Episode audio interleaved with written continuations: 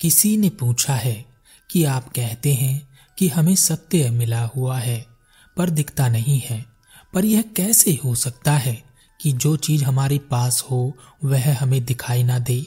अगर सत्य, ज्ञान और ध्यान जैसी कोई चीज़ है और वह हमारे पास है तो ज़रूर वह हमें दिखाई देगी और उसका अनुभव भी हमें होगा और उसे हमें कोई खोजने की ज़रूरत तो नहीं पड़ेगी।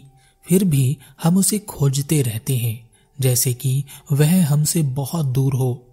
इसे थोड़ा समझाएँ। एक कहानी है। इस कहानी के माध्यम से शायद आप इस बात को समझ पाए। पहाड़ों में एक गाँव था। उस गाँव में एक युवक था। वह युवक हमेशा ध्यान और ज्ञान की बातें करता रहता था। वह खुद को जानना चाहता था, समझना चाहता था। और सत्य को प्राप्त करना चाहता था। इसके लिए वह कई ज्ञानियों से मिला। उसने अलग अलग तरह के प्रश्न पूछे और उनसे ज्ञान प्राप्त करने की कोशिश की। एक दिन उस गाँव में गुरु पधारे। वह गुरु उस गाँव में जहाँ भी जाते, हंसना शुरू कर देते। उन्हें हंसता हुआ देख लोग उन्हें देख कर हँसते। लोगों ने उन्हें पगला गुरु कहना शुरू कर दिया था। जब उस युवक को पगला गुरु के बारे में पता चला तो वह भी गुरु से मिलने के लिए चल पड़ा। जब वह युवक गुरु के पास पहुँचा, तब गुरु बड़ी ही गंभीर मुद्रा में बैठे हुए थे। उन्हें देखकर वह युवक थोड़ा डर गया। फिर हिम्मत करके गुरु के पास गया और उनसे कहा, गुरुदेव, मैं ज्ञान और ध्यान को प्राप्त करना चाहता हूँ। मैं जीवन के सत्य को प्राप्त करना चाहता हूँ। मैं जीवन जीना चाहता हूँ। ध्यान क्या है? जीवन क्या है? मृत्यु क्या है?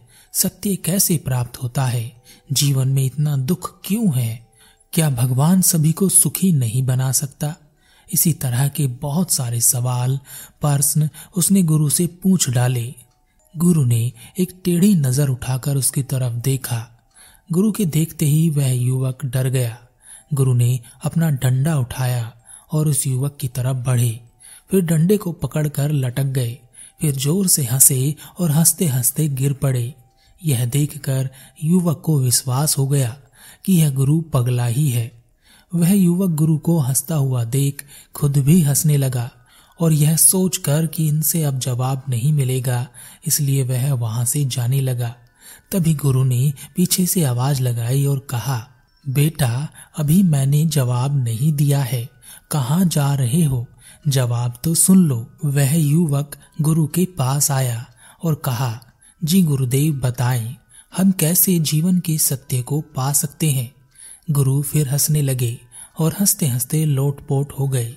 फिर अपने आप को संभाला और एक फल को उठाकर कहा, मैं एक फल खाना चाहता हूँ। कैसे खाऊं? युवक ने कहा, आपके हाथ में एक फल है। उसे मुँह से काटिए और चबाइए और खाइए। गुरु ने कहा, क्या मैं नंगा खड़ा हूँ? कपड़े कैसे होते हैं? क्या हम उन्हें पहन सकते हैं ताकि मैं नंगा ना लगूं? युवक ने कहा, आप यह कैसी बातें कर रहे हैं?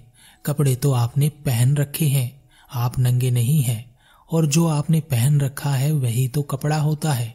गुरु ने कहा अच्छा तो चलो यही बता दो, मैं तुम्हें देखना चाहता हूँ, मैं क्या करूँ? युवक ने कहा, यह आप कैसी बहकी बहकी बातें कर रहे हैं? आपके पास आँखें हैं, आपके सामने मैं खड़ा हूँ और आप पूछते हैं कि आप मुझे कैसे देखेंगे? अपनी आँखों से आप मुझे देख तो रहे हैं।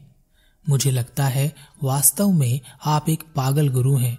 मैं बेकार में ही आपके पास ज्ञान बटोरने चला आया।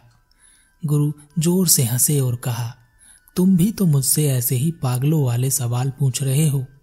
मैंने पूछ लिया तो क्या गलत किया? युवक ने कहा मैं कुछ समझ नहीं पा रहा हूँ, गुरुदेव। आप कहना क्या चाहते हैं? गुरु ने कहा, मैं तुम्हें एक कहानी सुनाता हूँ। शायद तुम बात को पकड़ सको। एक सागर में एक मछली रहती थी। वह मछली तैरना सीखना चाहती थी। इसलिए वह तैरते हुए इधर उधर अलग अलग ज्ञानी और बड़ी और बुद्धिमान मछलियों से मिली, ताकि वह तैरना सीख सके। उन बुद्धिमान और बड़ी ज्ञानी मछलियों ने कहा ऐसे तैरना नहीं सीखा जाता। इसके लिए ध्यान करना पड़ता है, ज्ञान की प्राप्ति करनी पड़ती है, भगवान को खुश करना पड़ता है, तप और तपस्या करनी पड़ती है। कठोर साधना का भी प्रावधान है। तैरना ऐसे ही नहीं आ जाता। उन सभी ज्ञानी मछलियों ने उस छोटी मछली को तैरने के ऊपर अलग अलग ज्ञान के प्रवचन दिए। किसी ने कहा कि तैरना एक अद्भुत अनुभव है। किसी ने कहा कि तैरने के लिए एक बड़े कुल में जन्म लेना पड़ता है। जन्मों जन्मों, जन्म लेकर हम तैरने लायक हो पाते हैं। किसी ने कहा, हमारे जीवन के सारे दुखों को एक ही चीज़ हटा सकती है, और वह है तैरना। कुल मिलाकर हमें तैरना सीखना है, तैरना जानना है, तैरना समझना है, तैरना पा लिया तो जीवन पा लिया।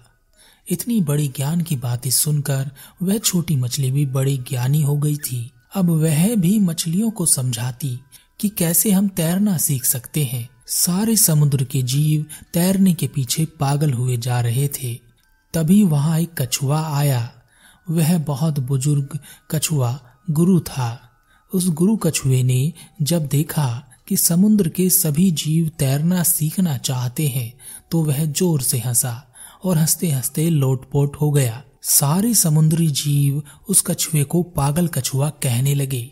तभी वह छोटी मछली उस गुरु कछुए के पास आई और उसने कहा, गुरुदेव, हम अपने जीवन में तैरना कैसे सीख सकते हैं? उस छोटी मछली की बात सुनकर वह गुरु कछुआ हंसा और उसने कहा, तैरना तुम्हारे बिल्कुल नज़दीक है या कहें कि तुम्हारा होना ही तैरना है? छोटी मछली ने कहा ऐसे कैसे? मुझे तो नहीं दिखाई देता कि मेरा होना तैरना है। उस गुरु कछुए ने छोटी मछली को बहुत समझाया, पर वह नहीं मानी। तैरना होने के लिए, तैरना समझने के लिए बड़े ध्यान और ज्ञान की आवश्यकता पड़ती है। जन्मों जन्मों के बाद हमें तैरना मिलता है। कोई आम मछली तो तैर भी नहीं सकती, ऐसा उस छोटी मछली ने कहा।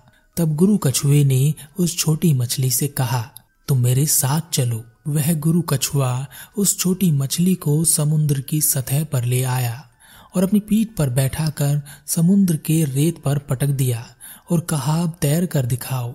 छोटी मछली ने खूब पर फड़फड़ाए, उसकी सांस उखड़ने लगी। तब कछुए ने उसे वापस समुद्र में छोड़ दिया और तब जाकर उस छोटी मछली को समझ में आया कि हमारा होना ही तैरना है। इसी तरह हमारे जीवन में भी हमारा होना सत्य है। हम ही सत्य हैं और सत्य ही हम हैं। परंतु हम भी उस छोटी मछली की तरह सत्य को ढूंढते फिरते हैं। यही कारण है कि बुद्ध लोगों से कहते हैं, अपने देखने की दृष्टि को बढ़ाओ। जब तुम्हें सत्य के दर्शन होते हैं, तब तुम्हें कुछ नया नहीं मिलता, बल्कि जो तुम्हारे पास पहले से ही है, वही दिखाई देता है।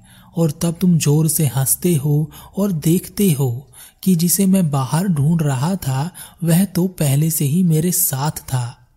गुरु की बात सुनकर उस युवक को कुछ समझ नहीं आया और वह गुरु को यह कहकर चला गया कि वाकई आप पागल गुरु है।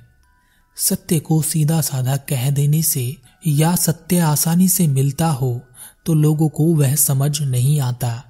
लोगों को वही समझ में आता है जो दुष्कर हो, कठिन हो, चमत्कारी हो, दिव्य हो, जो समझ से परे हो।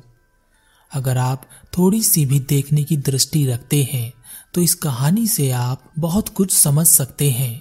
नहीं तो यह कहानी सिर्फ़ मनोरंजन के लिए हो सकती है।